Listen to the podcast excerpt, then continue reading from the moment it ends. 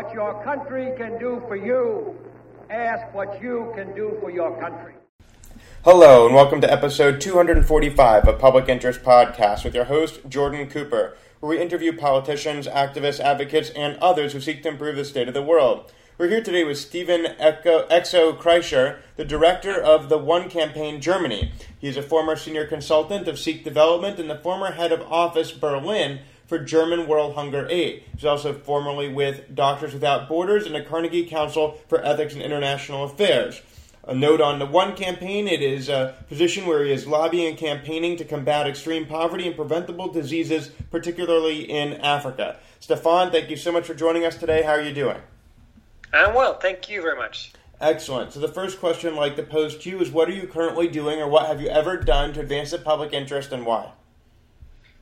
Uh, currently, we are um, gearing up to the federal election that is coming up on uh, September 24th, and we want to make sure that all candidates for the new um, federal Bundestag, our parliament, know that um, to a large majority of the Germans, development cooperation and issues around poverty, um, um, the ending of extreme poverty and uh, ending uh, death by um, preventable diseases is important, and that they expect the next government um, uh, to uh, put forward a strong development cooperation by Germany and to include strong language within their coalition treaty um, that they will uh, you know, come up with after the election. So, does that are you an endorsing organization who's reaching out to the uh, Christian uh, the the Christian Democrats, and are you reaching out to the leftists and the Alternative Party? Are you reaching out to politicians from every party and asking them to pledge to support the mission of the One campaign if they were to be elected to the Bundestag? Exactly. Yeah, we are not. We're strictly nonpartisan, so we are reaching out to to every party. Um, realistically having a chance to enter the Bundestag. I mean, there are um, too many parties to um, reach out to all of them. Right. Um, but there are about six who are realistically going to be um, in the Bundestag after the elections, and we're reaching out to all candidates of those parties and asking them to sign our um, central petition pledge, the Article One. That is um, closely linked or a play on words to the first article of the German uh, constitution, which states that uh, human dignity is um, inviolable and has to be secured and um, um, by um, you know every government institution. Um, and this is a very short pledge asking the German government to be a, a uh, good partner to African states to um, keep their promises um, in con- concerning development cooperation and to invest more in health, in education, and in the fight against um, hunger. Yeah. And um, you know, supporters um, so far in the four weeks that it, that the Article One has been live, more than ten thousand supporters have signed it already. Um, three of the top candidates of the six parties. Um, that are likely going to be in the Bundestag have already signed and we hope to get many more. Mm-hmm. So, how long have you been offering the pledge? Is this the first time, or have you done it for multiple election cycles? Um, we had this pledge in 2009 and 2013 as well, and um, our aim is to get uh, an absolute majority of the then newly elected members of parliament to have signed the Article 1. And in 2013, we actually managed that. 60% of the members of the new parliament had signed the Article 1.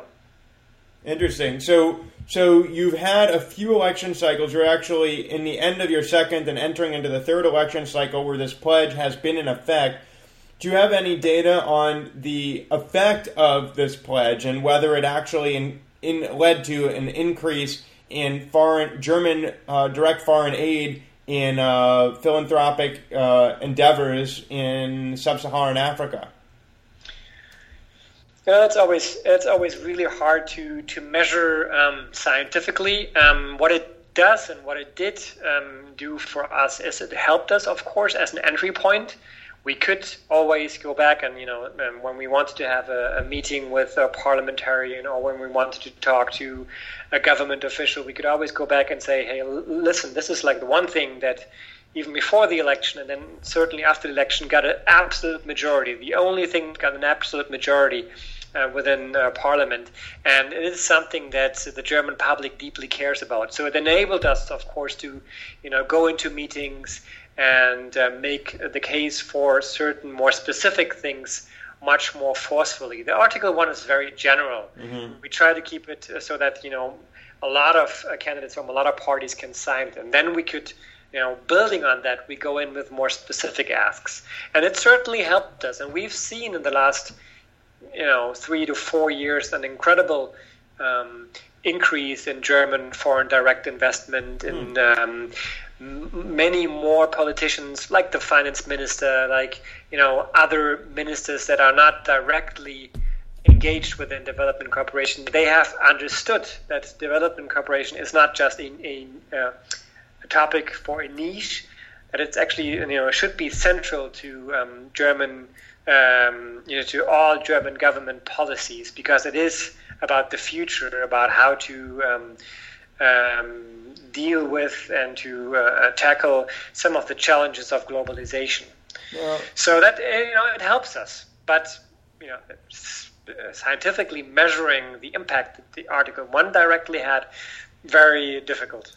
So, Stephan, I know that uh, the Global One campaign uh, has raised $37.5 billion to fight AIDS, tuberculosis, and malaria, particularly in sub Saharan Africa.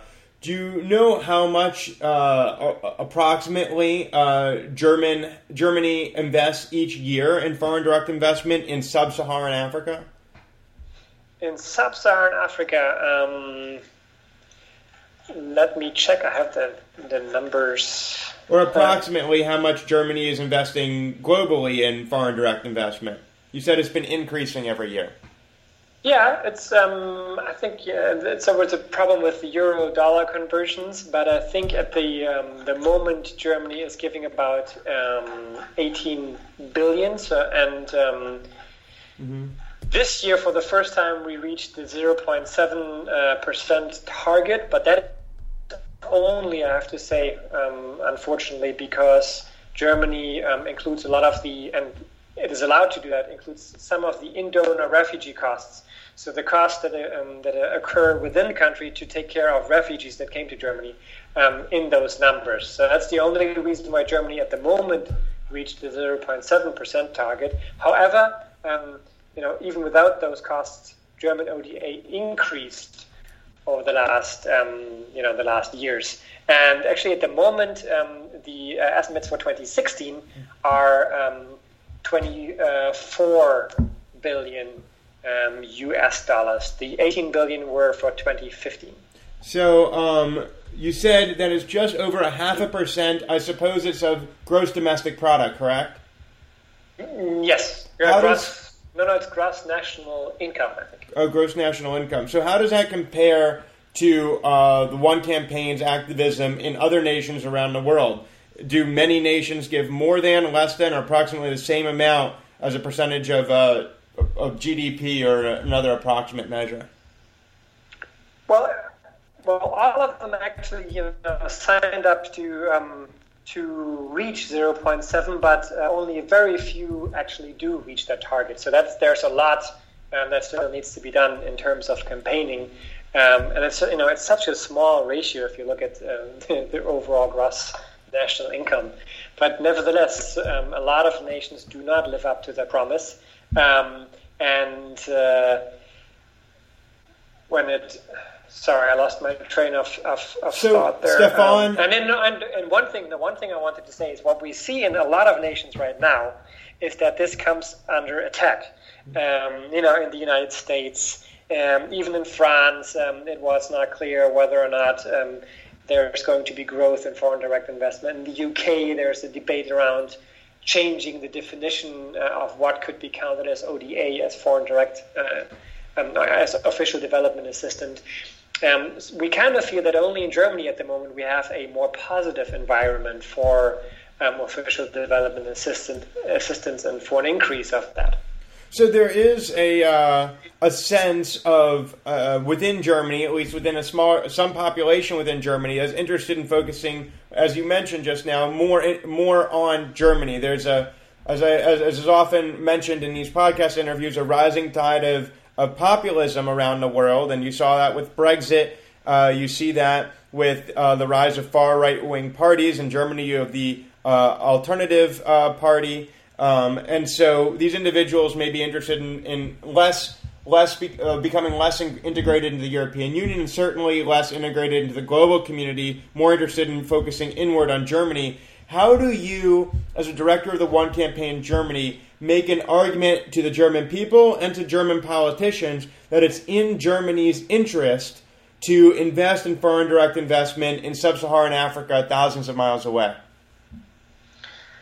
One of the um, I think one of the main uh, arguments that we, especially in the context of the G20 presidency that Germany held, or still holding actually this year, and we had the G20 summit in Hamburg in, in July, is that if you look at um, if you look at the demographic uh, development on the African continent, we um, know uh, quite um, certain um, that the um, population will, will more than double um, until 2015.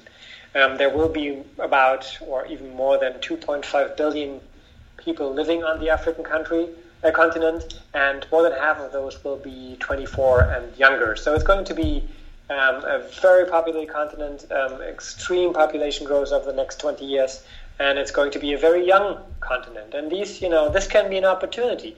Um, if we invest in the right things, in education, in empowerment, and employment now, if we make sure um, that you know the right policies are in place, both in terms of development cooperation, but of course as well in terms of domestic policies within those African uh, states.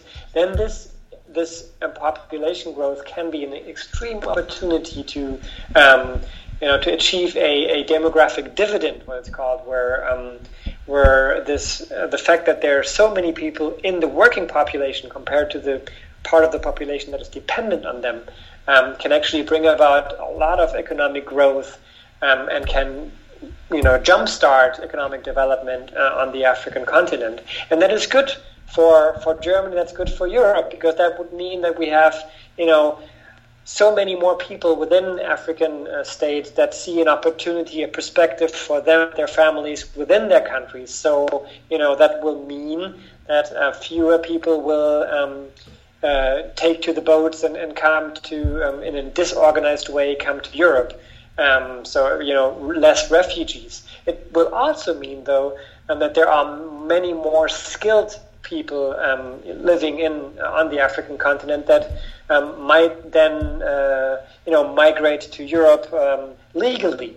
And we will need um, migration of skilled labor um, in the future in Germany and in Europe because we, you know, our population growth isn't um, isn't that great, isn't that big, uh, and it's not foreseen to, to, you know to to change, and we will need the uh, integration of skilled labor uh, in order to keep up our economies. So it's in our interest, both in you know in terms of global stability and regional stability, but also in terms of um, how we are going to uh, um, uh, ensure our um, economic growth and our wealth um, in the future um, when we see a, a decrease in, uh, in the working population within Germany and within Europe.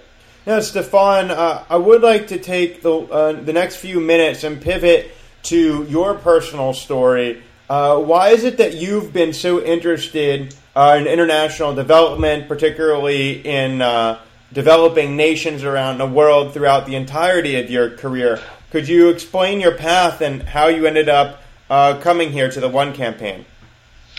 Sure. Um, I've always been interested in um, international affairs, so to speak, in, in different cultures, in traveling, in uh, you know cultural exchange, um, as, a, as a student in high school, I went for a year to uh, you know live and uh, and study uh, in the United States. Then during university as well, and all of them, the courses I visited, um, most of the courses I visited while doing my studies at university.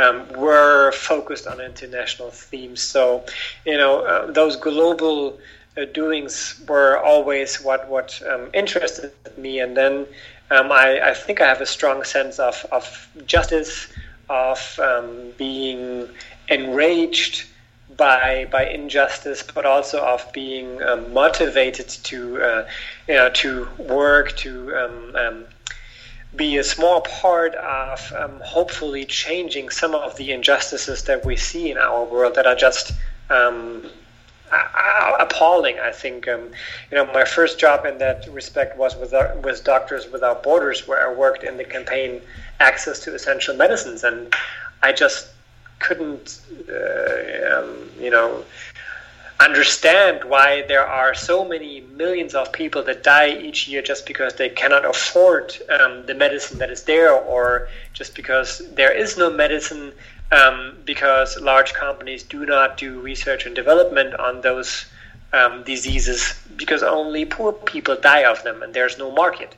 Um, that's what we, you know, fought for in that campaign, and um, basically this the sense of you know that of there's so much injustice uh, when we look at the global situation, and we need to do something to change that because it's right, um, but also you know also because it's in our interest, but mainly because it's right. That is something that that motivates me very very strongly, sure. and um, that gives me a great sense of purpose of uh, you know to what I do. I I couldn't really imagine going uh, to work every day and doing something that where I don't see a, a, a real purpose to. So, uh, we as we approach the end of this podcast, and on the topic of purpose, I'd like to ask you to reflect for a moment on what you hope your legacy might be one day, and what the impact of your work uh, that you find so meaningful will be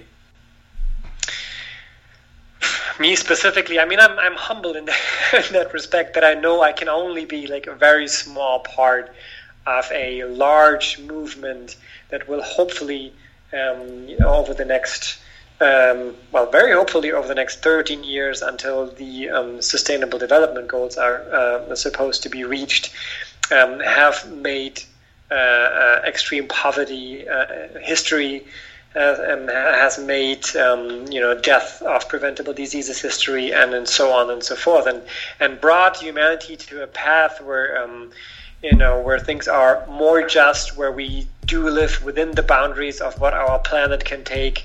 Um, and um, yeah I would very much like to to look back and and you know talk to to uh, my two sons once they're grown and tell them that um, I was a very small part of, of that movement that uh, made the world a, a, better place and made the world a place where you know both of them um, um, will want to live in and will uh, be able to you know to travel to any country that they would like to invite friends from any country um, they would like to uh, to invite to their country and just see a, a global um, community of um, yeah, of people that are that are not focusing on nationalist ideas, but but know that international cooperation and that the exchange of um, of ideas and of cultures is just a good thing.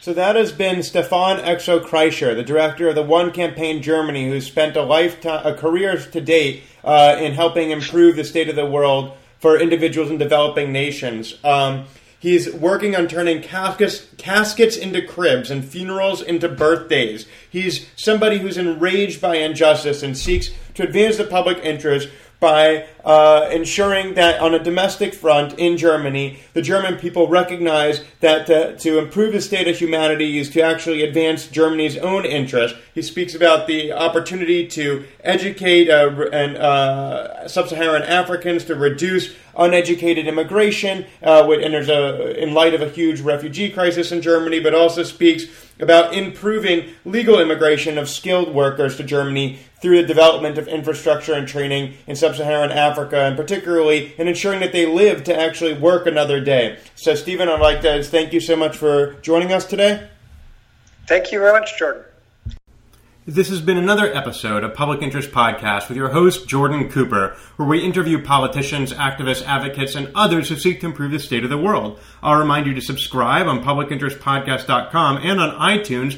Leave a review of this podcast on iTunes and listen on Stitcher, SoundCloud, Castbox, Blubrry, Player FM, Facebook, Twitter, LinkedIn, and YouTube. Should you wish to comment on this episode, you're welcome to leave a voicemail at 240 630 0380. And the first three minutes of that voicemail may be played in future episodes of Public Interest Podcast. Should you wish to support the podcast, you're welcome to leave a contribution in an amount that you feel comfortable with at publicinterestpodcast.com. Thank you so much for listening, and we'll talk to you next time.